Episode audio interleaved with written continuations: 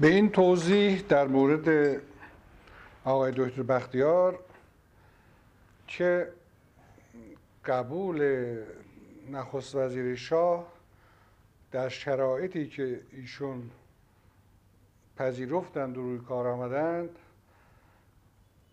قابل پیش بینی بود که به هیچ نتیجه از نظر میلیون ایران نخواهد رسید.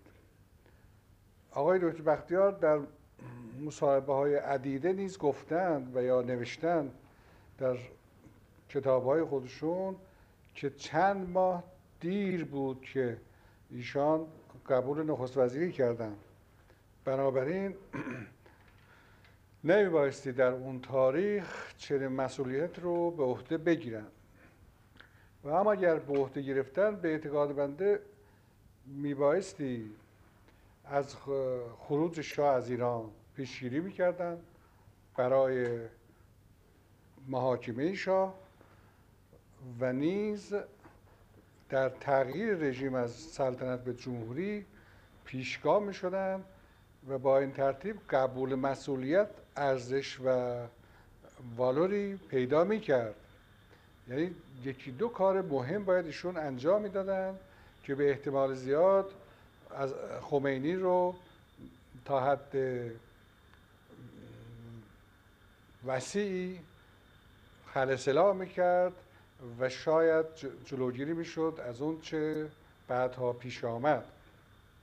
و اما در مورد نحوه مبارزه با خمینی هم به اعتقاد من آقای دکتر بختیار حساب انقلاب را میبایستی از خمینی جدا می‌کردند.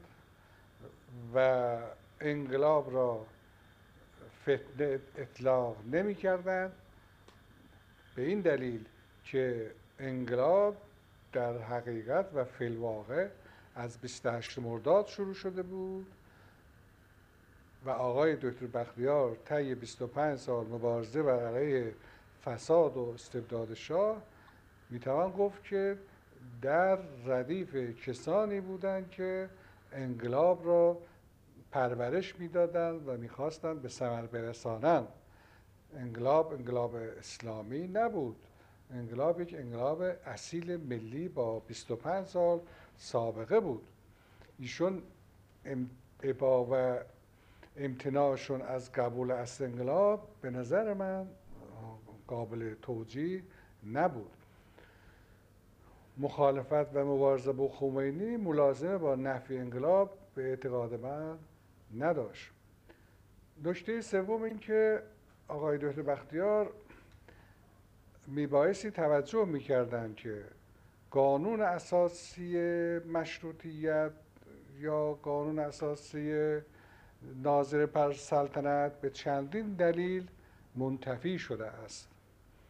یکی به علت تجاوزات مکرر شاه در قانون اساسی خصوصا در دو مجلس محسان سال 28 و سال 36 دوم به مناسبت قیام عمومی بر علیه شاه که به طبع قیام قانون اساسی هم منتفی شد.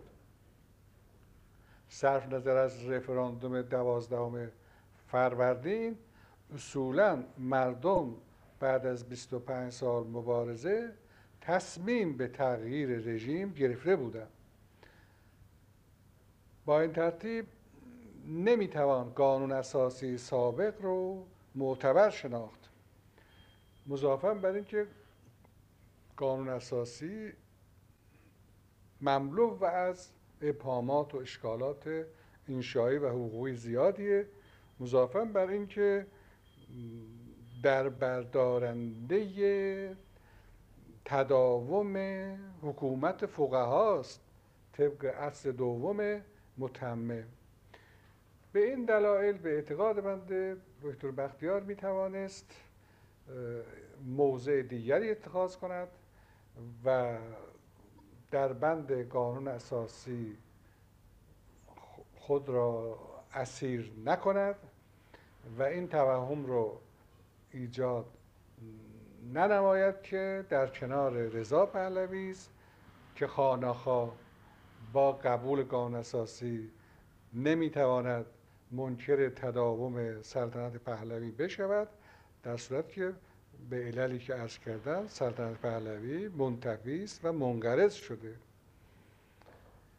اگر ایشان لاعقل تعیین نظام آینده را به مجلس مستان مبعوث مردم محول می‌کردن.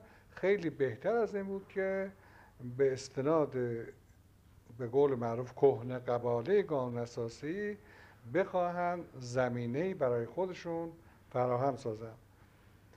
آقای نزدیک اون زمانی که آقای دکتر بختیار صحبتشون بود که می‌خوان که نخست وزیر بشن و گویا درباره این موضوع بحث هایی هم با آقای دکتر سنجابی و مهندس افشناس و آقای زیرکزاده و اینا داشتن شما در این جریان وارد بودید. خودتان شخصا و اطلاعی داشتید از این موضوع؟ بنده مطلقا در جریان نبودم اطلاع نداشتم. فقط شبی آقای دکتر بختیار به من تلفن کردن بله. پیشنهاد کردن که سمت وزارت دادگستری رو بپذیرم. بنده به ایشون گفتم چنین کاری رو معذرت می‌خوام. نمی‌توانم قبول کنم و فکر می‌کردم شما هم نباید نخست وزیر رو میپذیرفتید. ایشون گفتن نه من در حالا خواهید دید که کار من مبتنی بر برنامه های دکتر مصدق خواهد بود آزادی زندانیان سیاسی انحلال ساواک. و از این قبیل که بنده گفتم خیلی دیر هست و شما نمیباستی میپذیرفتید که خودش هم که اشاره کردم. بعدها تصدیق کرد که دیر بود. نه من در جریان مذاکراتشون برای قبول نقصازیری قرار نداشتم. آقای اللهیار ساله. البته در مورد دکتر بختیار قبل از بحث راجع به مرحوم ساله اجازه بله. فرمایید این نکته اضافه کنم که علا رقم اختلاف نظر سیاسی که با آقای دکتر بختیار در زمینه های که اشاره شد بله، بله. داشتم و دارم ایشون در حق من محبت فوقلاده ای کردن و به عنوان یک دوست هیچ وقتم غافل از بنده نبودن و جا دارد بگویم که وسایل خروج من از ایران رو ایشون به بهترین وجهی فراهم کردن که من به, همین مناسبت همیشه از ایشون ممنون هستم و خواهم بود. در اینجا هم هیچ وقت مرا فراموش نکردن در غیاب حضور همیشه از بنده یاد کردن و من به مناسبت جا دارد که از ایشون تشکر کنم و گفتم علا رغم تمام اختلاف نظرها و اختلاف مسیر سیاسی. بله. در مورد اللهیار سال بنده ایشون رو باز بعد از قبل از تشمرداد از حزب ایران میشناختم. در حزب ایران سال 23 من وارد شدم. اما در سال 24 یا اوایل سال 25 وقتی عده از سران حزب ایران تصمیم گرفتم با حزب توده اطلاف کنم من به اتفاق عده دیگری از حزب ایران جدا شدیم. قریب 80 درصد اعضای حزب ایران جدا شدن که تشکیل حزب وحدت ایران رو دارن دادن که خیلی مورد حمایت دکتر مصدق بود. یار سال از جمله رهبران حزب ایران بود که ائتلاف رو تایید می‌کرد و از پایگزاران ائتلاف با حزب توده بود. و به همه مناسبت من نسبت به دوراندیشی سیاسی آقای صالح در همون تاریخ دچار تردید شدم که چگونه ممکن است آدم فکر کند که با اعتلاف با حزب توده می‌تواند خدمتی به مملکت بکنه. در اون تاریخ توجیه ایشون و سایرین که با حزب توده اعتلاف کردن این بود که ما به این ترتیب خواستیم از جدایی آذربایجان از ایران جلوگیری کنیم که خیال می‌کنم قابل قبول نبود چنین توجیهی. و اما بعد از 28 مرداد من با مرحوم صالح غالبا تماس داشتم و مذاکراتی داشتیم راجع به اینکه چه باید کرد. البته دوستانه و گهگاه.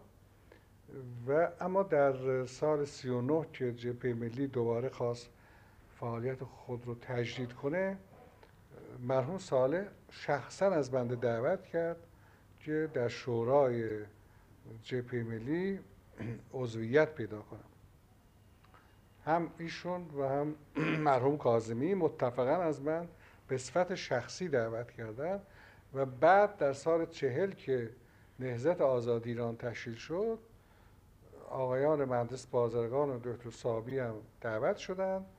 و بنده به اتفاق این دو نفر شدیم. در حقیقت نمایندگان نهزت آزادی ایران در شورای جبهه ملی که اختلافات و تضادهایی هم داشتیم. مخصوصا بین دکتر صدیقی و مهندس بازرگان این اختلاف همیشه بود. در طی دوران فعالیت جبهه ملی در سال 39 40 تا 41 به بعد که بعدم دیگه به کلی فعالیت ها تعطیل شد. همونطور که می‌دونید و به پیشنهاد بعضی از اعضای شورای جبهه سیاست صبر و انتظار در پیش گرفته شد که بنده تصور می‌کنم بازم صحیح نبود. به هر حال اللهیار ساله اگر فراموش نکرده باشید جناب ریاست کنگره جبهه ملی هم در اون بله. تاریخ داشتن و متاسفانه خوب اداره نشد کنگره و من از مرحوم کشاورز صدر شنیدم که خودش در کنگره بود می‌گفت هر وقت غروب من برمیگردم خونه از کنگره جبهه ملی سرهنگ مولوی رئیس سواک تهران تلفن می‌کنه و می‌گوید که می‌خواهد گزارش بدم که امروز در کنگره چی گذشته است. و تمام را مو به مو می‌گفت. و همم هم ناراحت شدیم از اینکه چه کسی در میان ما هست که هر روز گزارش کنگره رو به اطلاع سواک تهران میرساند در حالی که به قدری رایت ظاهر احتیاط شده بود که هیچ کس از در نمی‌تونست وارد منزل مرحوم قاسمی محل نگاه کنگره بشه مگر علائم و نمی‌دونم اسم خاص رو بگه و بله ولی آقایون با این احوال می‌گفتن این مسئله ای نبود برای اینکه جبهه ملی دوم یه سازمان مخفی و غیر قانونی نبود. یه سازمان علنی بود و قانونی و در کادر قانون اساسی فعالیت می‌کرد و اشکالی نداشت که حتی مامورین سازمان امنیت هم بیان بشینن و صحبت رو گوش کنن. بله این درست. ولی مسئله این بود که چه کسی از در داخل کنگره گزارش میده به بله. مهم این بود. ولی بنده معتقدم که ما حتی می‌تونستیم کنگره رو علنی تشکیل بدیم. یعنی بله. حالا نمیشه گفت که الله صالح در این مورد مسئول بود. شاید همه مسئول بودن و دقت لازم رو نکرده بودن. بعد از خاتمه کنگره هم معمولین سازمان امنیت رفتن در خانه دکتر مصدق و نوار تمام مذاکرات رو که در منزلشون در زیرزمینی پنهان کرده بودن برداشتن بردن. درست مثل که با دست خودشون گذاشته باشن و اینا همه برای ما اون وقت هم قابل تأسف بود هم تعجب که آخه از کجا چطور میفهمیدن. بله. بنابراین علایال ساله هم میشه گفت که در جای خودش به نوبه خودش آدمی بود که رعایت تمام جهانه رو در کنگره نکرده بود بخصوص که تضادهایی هم با سایر آیون داشتن که به گوش دکتر مصدق هم رسیده بود که ایشون هم می‌دونید طی مکاتباتی چقدر اظهار ناراحتی از اون ماجراها کرده بود. آقای محمود نریمان. در مورد مرحوم ساله این نکته هم اضافه بکنم که مقارن انقلاب من رفتم با مرحوم صالح صحبت کردم و تقاضا کردم که ایده رو دعوت بکنم و طرح اعلامیه تهیه بشود به عنوان اعلامیه خلع شاه از سلطنت.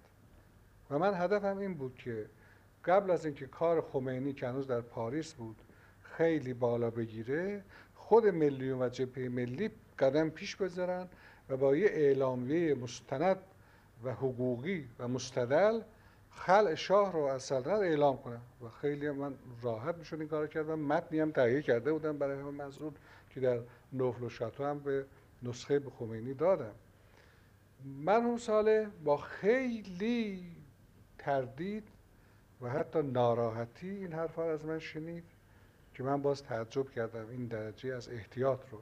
گفتم ما الان همه دیگه از شماها انتظار دارن. شما ببینید یک آخوندی در پاریس نشسته دایه براندازی شاه رو داره در حالی که شما 25 سال با شاه مبارزه کردید الان نشستید خونتون. خدا شاهده همینطور گفتم نکنه یه روز پشیمون بشید برای اینکه این بابا داره اونجا زمینه رو می‌سازه برای اینکه بیاد و و یادم میاد اسم افرادی را هم داده بودم روی کاغذ به ایشون که اینا رو بررسی کنن دعوت کنن. یه پیشنهاد دیگر من این بود که چون شنیده شد که شاه قائل به تشکیل شورای سلطنت هست اگر این پیشنهاد اول رو نمیپذیرید پیشنهاد دوم رو بپذیرید و اینکه شاه به وسیله دکتر امینی پیغام داده است که حاضر است شورای سلطنت رو مرکب از اکثریت میلیون تشکیل بده. من این از خود دکتر امینی شنیدم آمد گفت. گفتم شما اینو بپذیرید. بپذیرید و در شورای سلطنت هم بروید. برای اینکه به مجرد شاه از ایران رفت شما می توانید به عنوان حتی قائم مقام شاه نائب شاه نظام مملکت را به رفراندوم بذارید. شما وقتی در شورای سلطنت نشستید قائم مقام شاه هستید. و وقتی به رفراندوم می‌ذارید بیشتر قابل توجیه مخصوصا در سطح دنیا. که بابا در حکم در حکم اینه که خود شاه رژیم رو به رفراندوم گذاشته و مسلما هم مردم رأی به جمهوری میدن. و با این ترتیب بازم جلوتر از خمینی و این و اون می‌توانید در اوضاع مسلط بشوید. ایشون اینا رو همینطور گوش کرد. آرام آرام. من منتظر جوابی بودم. و اون صفحه کاغذ رو داده بودم دستش که تعداد اس بود که دعوت کنیم مذاکره کنیم. اونم اینقدر دستش همینطور لوله کرد که بعد انداخت توی زیستیگاری و و من خیلی ناراحت شدم که بابا شما پس چه تاریخ چه زمانی می‌خواید که برای مملکت یه کاری بکنید؟ این هم خاطری بود از ساله که واقعا به عنوان یه گله سیاسی من می‌تونم حالا که فوت کرده رفته ولی یاد کنم چون حقیقتا مردم توقع اون رو داشتن که پیشگام انقلاب و زمامدار انقلاب و حرکت انقلابی این قبیل شخصیت ها و افراد باشن که متاسفانه مسامحه کردند و میدان رو به آقای خمینی سپرد. آقای محمود نریمان مرحوم محمود نریمان رو بنده در طول از 28 مرداد به بعد گهگاه باشون در تماس بودم. به خاطر دارم که مرحوم دکتر علی اکبر اخوی که وزیر اقتصاد دکتر مصدق بود روزی از من خواست که منم وکیل شرکتی بودم که دکتر اخوی داشت شرکت لابراتوارهای دونباکستر از بنده خواست مرحوم نریمان رو پیدا کنیم و خواهش کنیم که بیان مدیر عامل شرکت لابراتوارهای دونباکستر بشن. شرکت لابراتوار دونباکستر سروم های تزریقی و تغذیه‌ای میساخت که گویا اساسا هم در آمریکا ایجاد شده چنین مسته که نمایندگیشو مرحوم دکتر گرفته بود. با تلاش زیادی من فهمیدم که مرحوم نریمان کجاست. آدرس او رو گرفتم و رفتم در سلسبیل. یکی از محلات فقیرنشین تهران بود. ایشون رو جستم در یک خانه بسیار محقر کوچک در دو تا اتاق طبقه فوقانیش زندگی می‌کرد. تنها و در نهایت انزوا و عزلت. مگه ایشون خانم و بچه نداشتن؟ گویا طلاق داده بودن. نه کسی با ایشون نبود یا در متارکه بودن. از مدت ها پیش شایع بود که ایشون تنها زندگی می‌کنه و هیچ وقت هم نمی‌خواست کسی بدونین کجاست. و بنده در زدم یه زنی توی حیات طبقه پایین گفت کیه گفتم آقای نریمان می‌خوام. گفت که ایشون بالا هستن از پلا برید بالا. رفتم بالا دیدم که در بسته است. برگشتم توی کوچه دیدم مرحوم نریمان داره میاد از دور. و یک کیسه توری دستش بود با دو تا بادمجون با یه نون سفید. من که دید خواست اینو پنهون کنه. خجالت کشید. بعد گفت مثل که این توری من نمی‌تونه اینا پنهون کنه. گفت از شما چه پنهون؟ این دوتا بادمجون با اون نون با این نون سفید شام منه. می‌خوام ببرم اینو درست کنم بخورم. بفرم بریم بالا و با هم غذا درست کنیم و بخوریم. رفتیم بالا و از خیلی من متاسف شدم برای اینکه یه تخت خواب آهنی داشت و یه میز و دو تا صندلی از این معروف به صندلی میز و صندلی ارج. این کل تشید چیزی بود که این از اساس البیت داشت. و بعد پیغام آقای دکتر خبیر رو به ایشون رسوندم و قرار گذاشتیم که روزی در جایی دوباره همدیگه رو ببینیم که آقای دکتر خبیر هم حضور داشته باشه. و طبق قرار آمدن و اما وقتی صحبت شد از اینکه در شرکت سهامی لابراتوار دونباکستر یک شرکت آمریکایی هم سهمی داره. مرحوم نریمان به شدت امتناع کرد از قبول مدیریت عامل شرکت. به این توضیح که من نمی‌توانم بیایم در مؤسسه قبول مسئولیت بکنم که آمریکایی ها سهمی در اون داشته باشن. چرا که اینا در کودتای 28 مرداد خیلی با مردم ایران بد کردن. آقای دکتر خمی هم گفتن یه شرکت تجارتی ارتباطی به سیاست خارجی دولت آمریکا نداره که اینا 20 سهم در این شرکت دارن و اونم به این مناسبت بود که امتیازش می‌خواستن به ما بدن که در ایران تولید کنیم. ولی نریمان به هیچ قیمت زیر بار نرفت. خاطره دیگری هم از مرحوم نریمان دارم در اون ایام که هم می‌دیدیم باز چون دیگه به این ترتیب من جاش شناخته بودم گاهی هم می‌دیدیم. راجع به 28 مرداد می‌گفت در اون روز همه رفتیم حضور دکتر مصدق و پیشنهاد کردیم که یا بریم از این محل چون خونه داشت مرتب گلول باران می‌شد و یا اینکه اینجا همه خودکشی کنیم. پیشنهاد دوم رو می‌گفت به این مناسبت کردم که دکتر مصدق گفت من به ملت ایران گفتم یا در این راه موفق میشم یا کشته میشم. و امروز فرا رسیده است که من به وعده خودم با مردم عمل کنم. و چون پیروز نشدم باید کشته بشم. مرحوم نریمان می‌گفت پس در من گفتم پس خودمون ما همه با هم خودکشی می‌کنیم. و هفتیری داشتم همراه در آوردم گفتم اجازه می‌دید من از خودم شروع کنم. که این دست پاچه شد دکتر مصدق و گفت نه من راضی نیستم تنها خود من می‌خوام فدا بشم در این راه. یه گفتیم نه یا دست جمعی همه یا شما را می‌بریم از اینجا. و این صحبت ها در حالی بود که می‌گفت گلوله ها میامد گاهی از خیابان کاخ که تیراندازی می‌کردن. شیشه رو سوراخ می‌کرد می‌خورد به دیوارا. و دکتر مصدق در کمال خون سردی می‌گفت بفرمید این ور اون ور چه گلول. میگه من برگشتم گفتم که آقای دکتر این رجبار نیست برف و باران نیست این گلوله است. پاش بریم یا همون پیشنهاد کردم گفت نه من نمیام. و میگه در کمال خون سردی می‌گفت بفرمید این طرف. و گفتیم ما اینا نیم ساعت دیگه همون تو اتاقن اینا دیگه آخه معطل نشیم. میگه وقتی پی بردیم که مقاومت خواهد کرد به دوستان پیشنهاد کردم که ما ایشون رو به اجبار می‌بریم. و پا شدیم دکتر مصدق پیچیدیم توی همون پتوش. با اینکه داد و فریاد می‌کرد که من ولم کنید با حال خودم بذارید گوش نکردیم. و چون پنجره بود به حیات خلوت یه کسی فرستاد نردبان گذاشت از جا رفتیم از پنجره پایین و باز نردبان گذاشتیم. به حیات همسایه. دکتر مصدق رو بلند کردیم گذاشتیم حیات همسایه و خودمونم پشترش رفتیم. و خونه ای بود کیش هم در اون خونه نبود چون مرداد ماه بود مثل که رفته بودن ییلا کجا.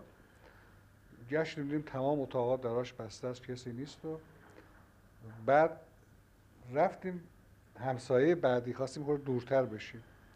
اونجا رو از دیوار سر کشیدیم دیدیم باز کسی نیست. گفتیم بس بریم اونجا که مسئول تره چون اینجا رو ممکنه متوجه بشن رفتیم اونجا و در یه زیرزمینی باز بود. اونجا هم کسی نبود. رفتیم زیرزمین یه شب موندیم و مقدار نون خشک اونجا بود. از اونا با آب خیس کردیم خورده خوردیم به عنوان غذا و اینا, اینا رو البته یادم میاد دکتر شایگان هم وقت من تعریف کرد چون همراهشون بوده. و روز بعد چون خونه مادر دکتر معظمی در همون نزدیکا بود تصمیم گرفتیم بریم اونجا و یک شبی در رو باز کردیم و دستجمعی رفتیم خونه مادر دکتر معظمی که دکتر مصدق همونجا تصمیم می‌گیره که خودش رو معرفی کنه و معرفی هم کرد که رفت بردن باشگاه افسران بله. بله. آقای دکتر شایگان دکتر شایگانم استاد من بود. با ایشون هم تماس داشتم همیشه. ایشون یکی از افرادی بودن که مشوق بنده بودن در راه و روشی داشتم بنده البته همکاری نزدیکی به هیچ مناسبت با دکتر شایگان پیدا نکردم. خاطری خودتون شخصا ندارید ازشون اه، یعنی اینکه با هم تماس داشته باشید. مشارکتی داشته باشید در جریان خاصی؟ البته در مجموع چرا؟ در مجموع همه در مسیری بودیم که دکتر مصدق بود. بله در اون که ولی. ولی به طور خاص مورد بخصوصی پیش بود و عرض کردم که دکتر مصدق مأموریت داد راجع به اصلاح قانون انتخابات با ایشون همکاری کنم. بله. ایشون هم زیاد گرفتار بود و نرسیدیم این همکاری رو باشون داشته باشیم. و بعد از انقلاب من ازشون دعوت کردم آمدن در همون کنگره سراسری وکلای دادگستری اولین سخنرانی رو ایشون کردن و بعد بله. دکتر سنجابی اه، در اون ایام هم یادتون باشه دکتر شایگان رفته بود دیدار خمینی بله و گفته بود که ما نمی‌توانیم به 1400 سال عقب برگردیم که خمینی از همون وقت ناراحت شده بود و آرام آرام در روزنامه های رژیم انتقاد از شایگان. شروع شد بله. آقای باقر کاظمی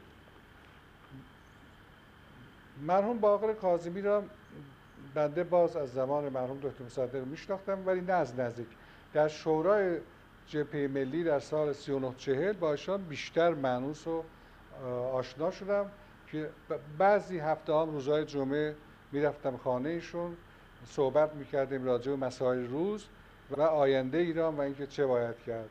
و به خاطر دارم که در سالگردی از فوت دکتر مصدق ایشون از من خواست که یک مقاله تهیه کنم در باب لوایح قانونی دکتر مصدق و اصلاحاتی که به موجب لوایح قانونی دکتر مصدق در ایران به عمل آمد. و من مقاله مفصلی تهیه کردم چون تمام لوایح دکتر مصدق هم خب در دسترس بود و بعضی هم حتی در زمان خود دکتر مصدق من خونده بودم بررسی کرده مطالعه کرده بودم و دادم به مرحوم کاظمی که می‌خواستن به صورت کتابی توأم با مقالات دیگری که رسیده بود منتشر کنند که مثل که برای این کار موفق نشدن مرحوم کاظمی هم مردی بود از همون زمان که با دکتر مصدق همکاری می‌کرد واقعا وفادار نسبت به دکتر مصدق. و من یادم میاد اغلب اوقات وقتی از مظالمی صحبت می‌شد که در زندانهای ساواک اعلا- اعمال می‌شد مثلا از شکنجه ها چندین بار به شدت به گریه افتاد ناراحت شد.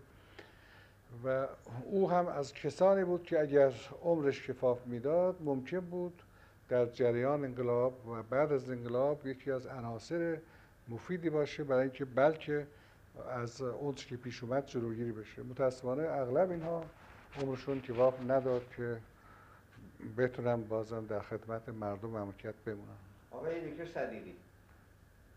دکتر صدیقی را بنده از همون شورای جبهه ملی شناختم. نسبت به بنده ایشون هم مثل بقیه نهایت محبت داشتن ولی نسبت به جمع نهضت آزادی خوشبین نبودن. به خاطر جنبه مذهبیش به هر علت خوشبین نبودن و در شورای جبهه ملی مقداری به این مناسبت رویارو بودند علل خصوص با خود بازرگان و دکتر صحابی.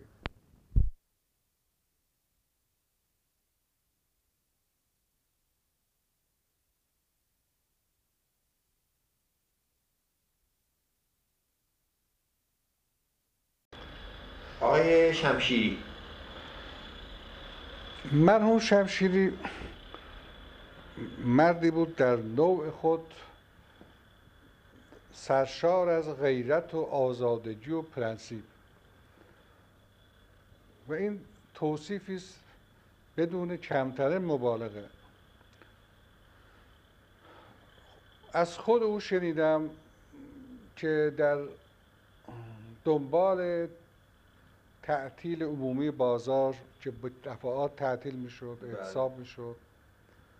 سه بود بختیار شمشیری رو احضار می‌کنه به فرماندههای نظامی و می‌گوید حاجی حسن یکی از دو پیشنهاد من امروز میپذیری.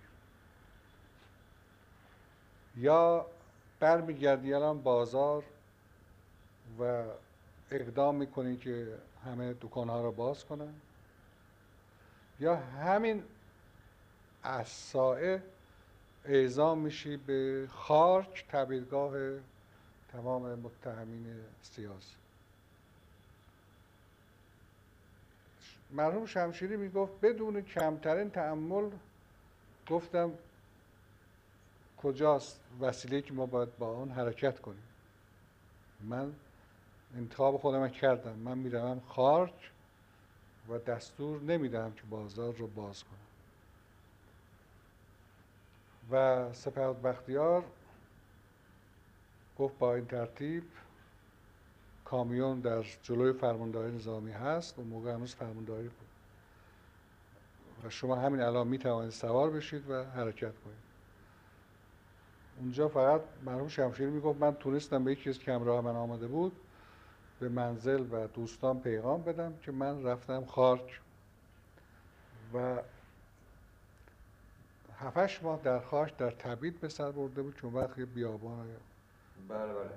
آب علفی بود و, و این حالا آغاز و یه نمونه از کارهای مرحوم شمشیری بود در صداقت و ایمانش به راهی که داشت و همه شمشیری می‌شناسند من فقط خواستم اون چه از بله. خودش شنیدم نقل بکنم و وقتی هم مرحوم نریمان از دنیا رفت تشییع جنازه مفصلی تدارش دید برای نریمان که قرار بود در یک گورستانی در زرگنده دفن بشه بدون مبالغه می‌تونم ارز کنم که از شهر تا اونجا سلسله زنجیر اتومیلا قطع نمی‌شد. یه تشریف فوق العاده با شکوهی از مرحوم نریمان شد به همت مرحوم شمشیری. و تا آخر عمرم در همون راهی که بود گرس و محکم مون و باید به روان پاچش درود بفرستیم آیت الله زنجانی. زنجانی یکی از شخصیت های نادر در جامعه روحانیت و جامعه میلیون ایران بود. نادر به این معنا که این مرد در نهایت پرهیزکاری و استقامت زندگی کرد و در نهایت پرهیزکاری استقامت هم چه در برابر رژیم سابق و چه در برابر رژیم لاحق از دنیا رفت. مرحوم زنجانی رو من از بعد از فلش مرداد در نهضت مقاومت ملی شناختم که قبلا اشاراتی داشتم. خاطره نقل شده از یکی از دوستان من که در نخست وزیری کار می‌کرد در زمان مرحوم رزمارا که جا دارد. در اینجا من یاد کنم از اون خاطره. رزمارا در سال 29 تصمیم می‌گیرد مبلغ 100 هزار تومان بفرستد برای آقای زنجانی به عنوان اینکه محرم نزدیک است و این مبلغ را به مصرف ازاداری حضرت سید الشهدا برسن بله اینو در مسابقه قبلی فرمودید. بله.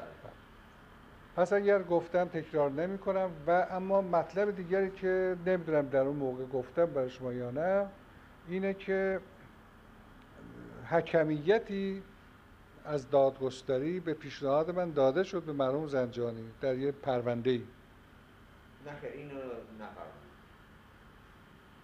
یه پرونده دعوای نسبتا بزرگی بود در داخل یه خانواده. بله. یعنی دو تا خانواده عروس و داماد بله. که می‌خواستن متارکه کنن. هر دو طرف هم ثروتمند بودن. در دادگستری دست دادگاه پیشنهاد کرد این رو به حکمیت احاله کنید چون دعوا دعوای خانوادگی است بهتره که با حکمیت قطع و فصل بشه. بنده مرحوم زنجانی رو به عنوان حکم پیشنهاد کردم. حکم منفرد. طرف هم خوشبختانه موافقت کرد و به آقای زنجانی اعلام شد که در این پرونده شما حکم تعیین شده. این مرد در کمال صبر و بردباری و تشکیل چندین جلسه از طرفین بحث مذاکره بالاخره رأی صادر کرد. به خاتمه دعوا اما نکته قابل ذکر در این خاطره اینه که حق الحکمیه مبلغ قابل توجهی بود. حالا رقمش دقیقا یادم نیست.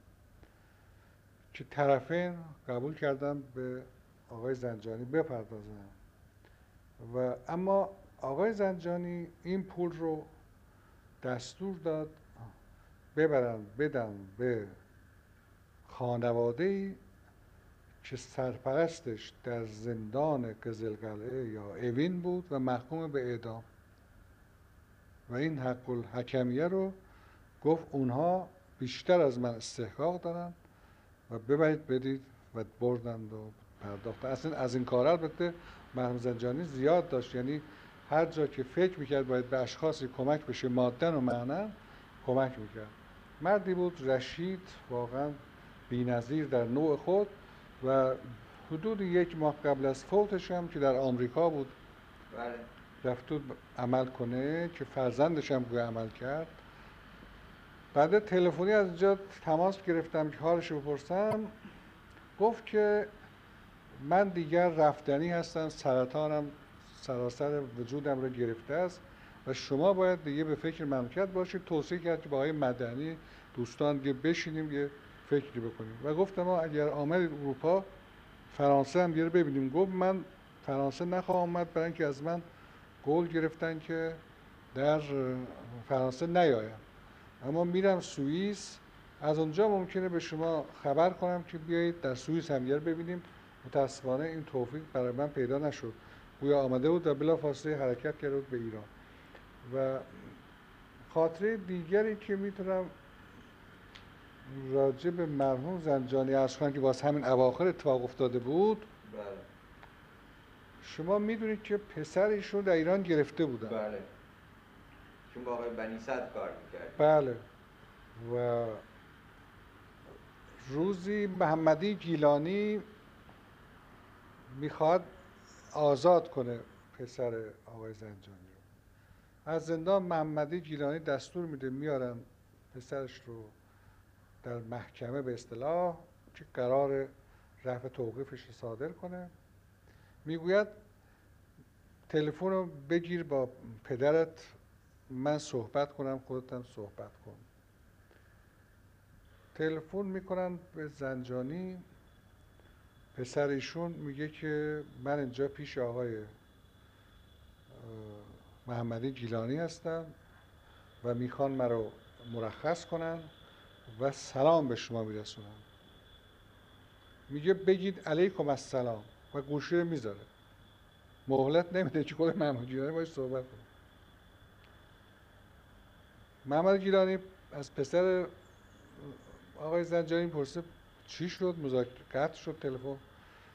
میگه من گفتم شما سلام میرسونید. ایشون هم گفتن علیکم السلام گوشی رو گذاشت گفت دوباره بگیر من صحبت کنم. دوباره گرفتم گفتم بابا گوشی رو نگه دارید. آقای محمدی گیلانی می‌خوان با شما صحبت کنم گیلانی گوشی رو گرفت گفت آقا من سلام عرض کردم خدمتتون. اونم گفته بوده که من هم گفتم علیکم السلام باز گوشی رو گذاشته بود. فقط به همین اتفاق کرده بود. در حالی که ممکن بود محمد گیلانی به همه مناسبت بازم پسر آقای زنجانی رو برگردونه زندان چون اینا که نه اخلاق نه حیا هیچ سرشون نمیشه.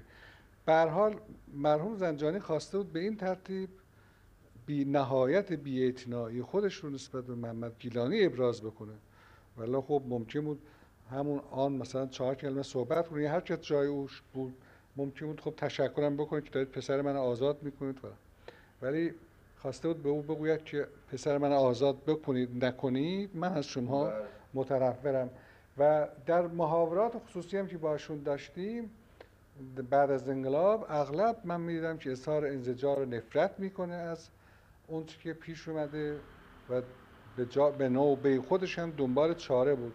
نمی‌دونم تعریفم براتون کردم یا نه که به بنده تکلیف کرد که بیام جای بازرگان. نمی‌دونم اون دقیقه گفتم. نه.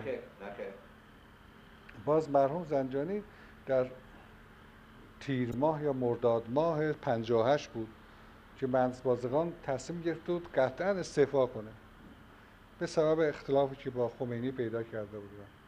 دیگه در شهر هم شایع شد که بازرگان دیگه این روزا استعفا می‌کنه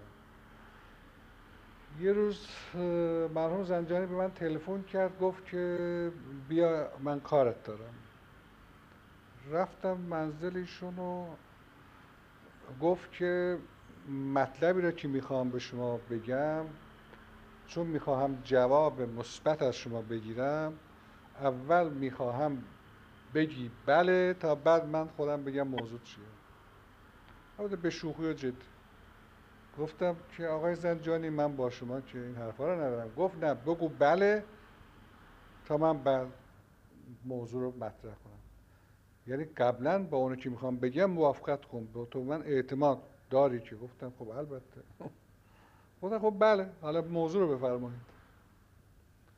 گفت شما قبول می‌کنید میایید جای بازرگان. من خندیدم گفتم آقا اون بله رو پس می‌گیرم.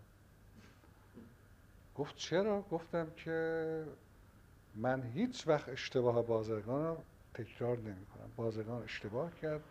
من دیگه نباید اشتباه رو بکنم. گفت آخه بازرگان قطعا تصمیم گرفته بره کنار و صحبت شماست بیایید جای ایشون بخصوص که از کارت راضی هستن در شرکت نفت و کسی هم ندارن. گفتم که آقای زنجانی من شرطی رو که قائل بودم بازرگان می‌کرد با خمینی روز اول نکرد به شما میگم اگر این شرط را پذیرفتن قبول می‌کنم. گفت چیه؟ گفتم این که بازرگان باعث روزی که حکم نخست وزیر می‌گرفت و مردم پای تلویزیون ها تماشاچی بودن می‌گفت که من از آقا امام خواهش می‌کنم که همونطور که در پاریس تایید چندین مصاحبه وعده دادن حالا دیگه بفرماین استراحت کنم و تمام کارها رو محول کنم به من و دولت که تشکیل می شود البته لحن کلام و صحبتم طوری می‌تونست باشد که خمینی رو در معخوض کنه و در محضور قرار بده که قبول کنه. و من بودم جای می می‌گفتم آقا همونطور که وعده دادید باید الان یه تشریف برید مدرسه و مسجد و ما رو به حال خودمون بذارید و مسئولیت رو منحصرا به ما محول کنید. و اگر این کار کرده بود خیلی از این مسائل که الان پیش اومد پیش نمیاد الان من شرط همون شرط رو تکرار می‌کنم. اگر قادر هستید تأمین کنید من قبول می‌کنم. من یه بسته کوچکی رو به نام شرکت نفت به قول خودشون به خوبی اداره کردم. شاید بتونم مملکت رو هم اداره کنم. گفت آخه چی و وقت زنگوله رو گردن گربه ببنده. گفتم خب خود شما در کسوت روحانیت هستید و برید با اینا صحبت کنید. که گفت من تصور می‌کنم پیش نخواهد رفت. گفتم منم خیلی مزد کنم نمیپذیرم. البته در اون ایام چند نفری هم به من تلفن کردن گفتن که حتما قبول کنید یکی آقای شاید دکتر یزدی بود شاه حسینی بود که؟ ابراهیم آخونم در جریان مسائل بود و البته استنباط خود من این بود که خمینی با اینکه از من دل پری داشت اما چون در بنبست بودن که کی بیاد جای بازرگان و برای اینکه خودش به من نگفته باشه خواسته بود از طریق زنجانی بگه. چون شاید این احتمال رو می‌داد که من نپذیرم. یا اینکه اصلا خودش نمی‌خواست به من بگه. ممکن می‌خواست این سابقه رو ایجاد کنه که دیگران پیشنهاد کردن. منم گفتم بله چون از این زرنگی هم داشت. و من نمی‌دونستم که اگرم قبول می‌کردم نمیذاشتن کارم درست انجام بدم و هزار جور چوب لا چرخ میذاشتن. و نتیجه که مرحوم زنجانی هم فکر می‌کرد بگیریم نمی‌تونستیم بگیریم. به اضافه بهشتی خود خمینی رفسنجانی با من اصلا مثل که پدر کشتگی داشته باشن باطنا با من اصلا خوب نبودن بعد از اون کنگره وکلا. بله اینم خاطره بود از مرحوم زنجانی که آقای هدایت الله متین دفتری. هدایت الله متین دفتری خب ما سالها همکار بودیم ایشون وکیل دادگستری بله. بودن و وقتی اولین یورش هم علیه متین دفتری در ایران شروع شد یادتون است که بعد از تظاهرات حزب بله. یا جبهه دموکرات دموکراتیک ملی بله خانم ایشون شبانه آمد منزل بنده گفت که می‌خوان هدایت رو بگیرن من هنوز کار می‌کردم و شما اقدام کنید و خیلی نگران هستیم. حتی ریختن خونه دکتر مصدق اینو پیدا کنن. گفتم خیلی خوب از فردا ما شروع می‌کنیم این کار رو. گفتم فردا از شما بیاید شرکت نفت از اونجا بریم اول پیش طالقانی بعد میرم گم پیش خمینی و و همین ترتیب هم عمل کرد. فرداش اصری به اتفاق رفتیم با اتومبیل شرکت نفت به اتفاق خانم متین دفتری رفتیم منزل مرحوم طالقانی. مرحوم طالقانی اول پیش خانمشون گله کرده از اون چی که در 14 اسفند پیش اومده بود در احمد آباد در اجتماع به مناسبت اولین 14 اسفند بله. از انقلاب. گفت آقای متین دفتری به من نگفت که اونجا چه جماعتی حاضر میشن. من در مقابل عمل انجام شده گذاشته یه گله های از این قبیل کرد. بعد اضافه کرد. من اینا رو نمیگم به این مناسبت که کاری برای آقای متین دفتری نکنم. من شروع می‌کنم به اقدام و انشاءالله رفع نگران شما خواهد شد. و بعد به خانم اشاره کرد که اتاق دیگری باشن و مذاکرات دیگری رو برای من با من داشت. فرداشم من اول رفتم کانون وکلا که در اون زمان هنوز رئیس کانون بودم نامه خطاب به آقای خمینی تهیه کردم که همراه ببرم گم از طرف کانون وکلا و اعتراض بر اینکه چرا باید مزاحم آقای متین دفتری بشم. حرکت کردم گم رفتم رسیدم خونه خمینی. سید احمد و اشراقی دامادش آمدن جلو که موضوع چیه و فلان. گفتم من آمدم راجع به متین دفتری صحبت کنم. گفتن این کار نکن. به شدت عصبانی است و بدتر میشه. گفتم اون به من مربوطه. گفتن راستش ما نمی‌ذاریم شما به اون صحبت کنید حالا علتش هرچی بود؟ البته ظاهر قضیه بود که بدتر میشه قضیه. گفتم آقا کانون وکلا نامه نوشته من می‌خوام بدم و حضورا صحبت کنم. نذاشتم. من نامه رو گرفت سید احمد گفت من خودم میدم حالا داد یا نداد نمی‌دونم. از اونجا رفتم پیش پسندیده. باز برای اقدام در مورد آقای هدایت مکدفتری برادر خمینی پسندیده. ایشون هم یه بار جلوترش من دیده بودم خیلی هم محبت می‌کرد. گفت که من امروز اتفاقا نامه نوشتم به آقای خمینی راجع به آقای متین دفتری و پیشنهادی کردم که امیدوارم شما هم دنبال کنید اون پیشنهاد عملی بشه رفع نگرانی بشه از کار آقای متین دفتری. گفتم پیشنهادتون چیه؟ گفت من نوشتم با آقای خمینی که هدایت متین دفتری رو تبعید کنید. خودش بیاد معرفی بشه خودش رو معرفی کنه و بعد تبعیدش کنید. گفتم خب کجا تبعیدش بکنن؟ گفت به هندوستان. گفتم که چرا هندوستان؟ آقای پسندیده. گفت آخر رژیم میترسد که خب مثلا اگر تبعیدش کنن به اروپا بره اونجا شروع کنه. این باید بفرستن یه جایی مثل هندوستان که نتونه شروع کنه؟ این پیرمرد خیال می‌کرد از هندوستان مطلبه نمی‌تونه بیاد پاریس. گفتم آقا حتما این کار رو بکنید.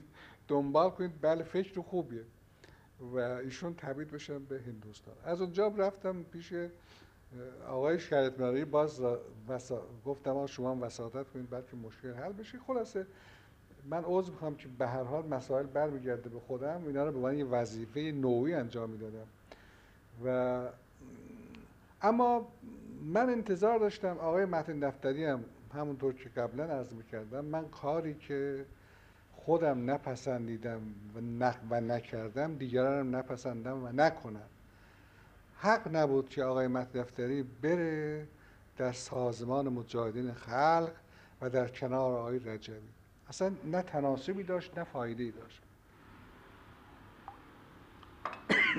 اینا رو بارها در پاریس من بهشون گفتم و گوش نکرده و, و درست برعکس دفاع هم می‌کرده تا یک سال پیش دیگه از اون که بعد من تماسی با ایشون ندارم. آقای ابوالحسن بنیسر شما هیچ تماس مستقیمی داشتید با ایشون؟ در یه رویداد خاصی؟ گذشته از اون چیزایی که همه می‌دونن و صحبت شده و در روزنامه ها منعکسه؟ نه من در ایران همون تاریخ که شاید شما به خاطر دارید که شلوغ شد در بهمن ماه دانشگاه اینا بله بله من اون وقت در همون شورای جبهه ملی بودم و بله. غیر مستقیم با اینا در دانشگاه بودن ارتباط داشتیم خبر داشتیم بله. بعد ایشون آمدن اروپا نه اونا که دیگه بنده هیچ بله منظورم که من دیگه هیچ تماسی باشون نداشتم و قبل از انقلاب فقط اینجا آمدم اه، دیداری با من آمدن داشتیم و مذاکراتی هم کردیم و اصرار داشتیم من برمیگردم ایران. یه کاری بکنیم زودتر. نمی‌دونم به این توجیه که من می‌خوام به وطنم مملکتم برگردم. آقا برید کاری بکنید اقدام کنید. اون ترتیب نحوه صحبتش و حرفاش هم که می‌دونید چیه بله. و وقتی هم که به اتفاق رجوی آمد پاریس رشته ایران جهان مصاحبه با من تلفنی کرد. که همون عبارت که قبلا گفتم تکرار کردم. گفتم من اون چه خودم نپسندیدم و نکردم کاش 500 هم نمی‌کرد. 500 مدرسه خبرگان را نباید نباید میپذیرفت که من نپذیرفتم. نباید می‌رفت اونجا نمایندگی می‌کرد که نکردم و نبایست ولایت فقیه رو تصویب می‌کرد که کرد و نمیبایستی رئیس جمهور می‌شد که شد. اینا که چاپ شد آقای بنیصد خیلی ناراحت شده بود. متقابلا ضمن مصاحبه با یک روزنامه ایتالیایی وقتی مخبر روزنامه پرسه که راجع به نزیح چه عقیده ای داری در کمال واقعا بیانصافی می‌گوید که نزیح می‌خواست که ایران زیر سلطه اقتصادی غرب بماند. که بنده برداشتم به ایران جهان نوشتم از طریق ایران جهان از آقای بنسل خواستم دلایل خودش رو مبنی بر این که من خواستم ایران زیر سلطه اقتصاد غرب بماند چیه؟ و ظرف ده روز 15 روز در همین نشر ایران جهان برای اطلاع عموم اعلام کنه که نشد. برای اینکه خب خودش هم می‌دونست که این حرف صحت نداره و بی‌انصافی است. اولین نامه‌ای که شاید اشاره کردم قبلا من درش کردم امضا کردم. خطاب به کنسورسیوم بود و اینکه دیگه ما کنسورسیومی نمی‌شناسیم. و دعوت کردم کنسورسیوم رو برای مذاکره در مورد تصویه حساب اینا. که اینم بد نیست از کنم که هیئت هم انتخاب شدن. پنج نفر مرتب آمدن لندن مذاکراتی داشتن و آخرین ملاقات و مذاکره ما با نمایندگان کنسورسیوم میبایستی روز 16 مهر در تهران صورت می‌گیره. که مطالبات نقدمون که در توی دفاتر نزدیک به یک میلیارد دلار می‌شد که اونا را در لندن هم قبول کرده بودن خواهم پرداخت و مطالبات موضوع بحث و دعوا را می‌خواستیم توافق کنیم بذاریم به حکمیتی جایی مرجعی مرجع صلاحیت داری و من خیلی خوشحال بودم که داره کار شکلی می‌گیره. 16 مهر اینا قرار بود بیان تهران که تمام سواق مدارک هم آماده کردیم. ولی ششم مهر روز جمعه آقای خمینی دستور داد بنده رو بردارن و از اون تاریخ به بعدم من نشنیدم که هرگز اصلا پرونده کنسورسیوم در ایران مطرح شده باشه. در هیچ دوره از تاریخی که بنده کنار رفتم. در کنار مذاکره با کنسورسیوم یه کاری هم بنده کرده بودم که داشت به نتیجه می‌رسید. 450 میلیون دلار از اسرائیل شرکت نفت طلبکار بود. و خب به سبب انقلاب و ضدیت که نظام جمهوری اسلامی با اسرائیل داشت می‌خواستن این پول رو ندن. هیئت هایی که می‌رفتن لندن من گفتم اونجا بروید با سفارت اسرائیل تماس بگیرید. مذاکره کنید شاید این پول رو بدن چون پول عمده هم نیست. و خب من شخصا هم چون معتقدم در آینده به اصطلاح دور یا نزدیک فیصله خواهد پیدا کرد اختلافات. حالا اینا یه روی خوشی نشون بدن طلب ما رو بدن که یه زمینی بسازن برای ایجاد تفاهم.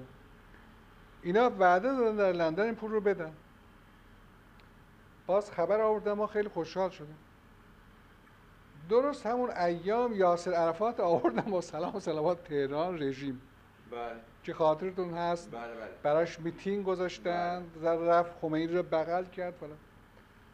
دفعه بعدی که هیئتی از شرکت رفتن لندن رفته بودن که اون پول کی می‌دید؟ گفته بودن دیگه معذرت می‌خوایم شما رژیم حالا آمده اونجا پذیرایی می‌کنه از یاسر عرفات.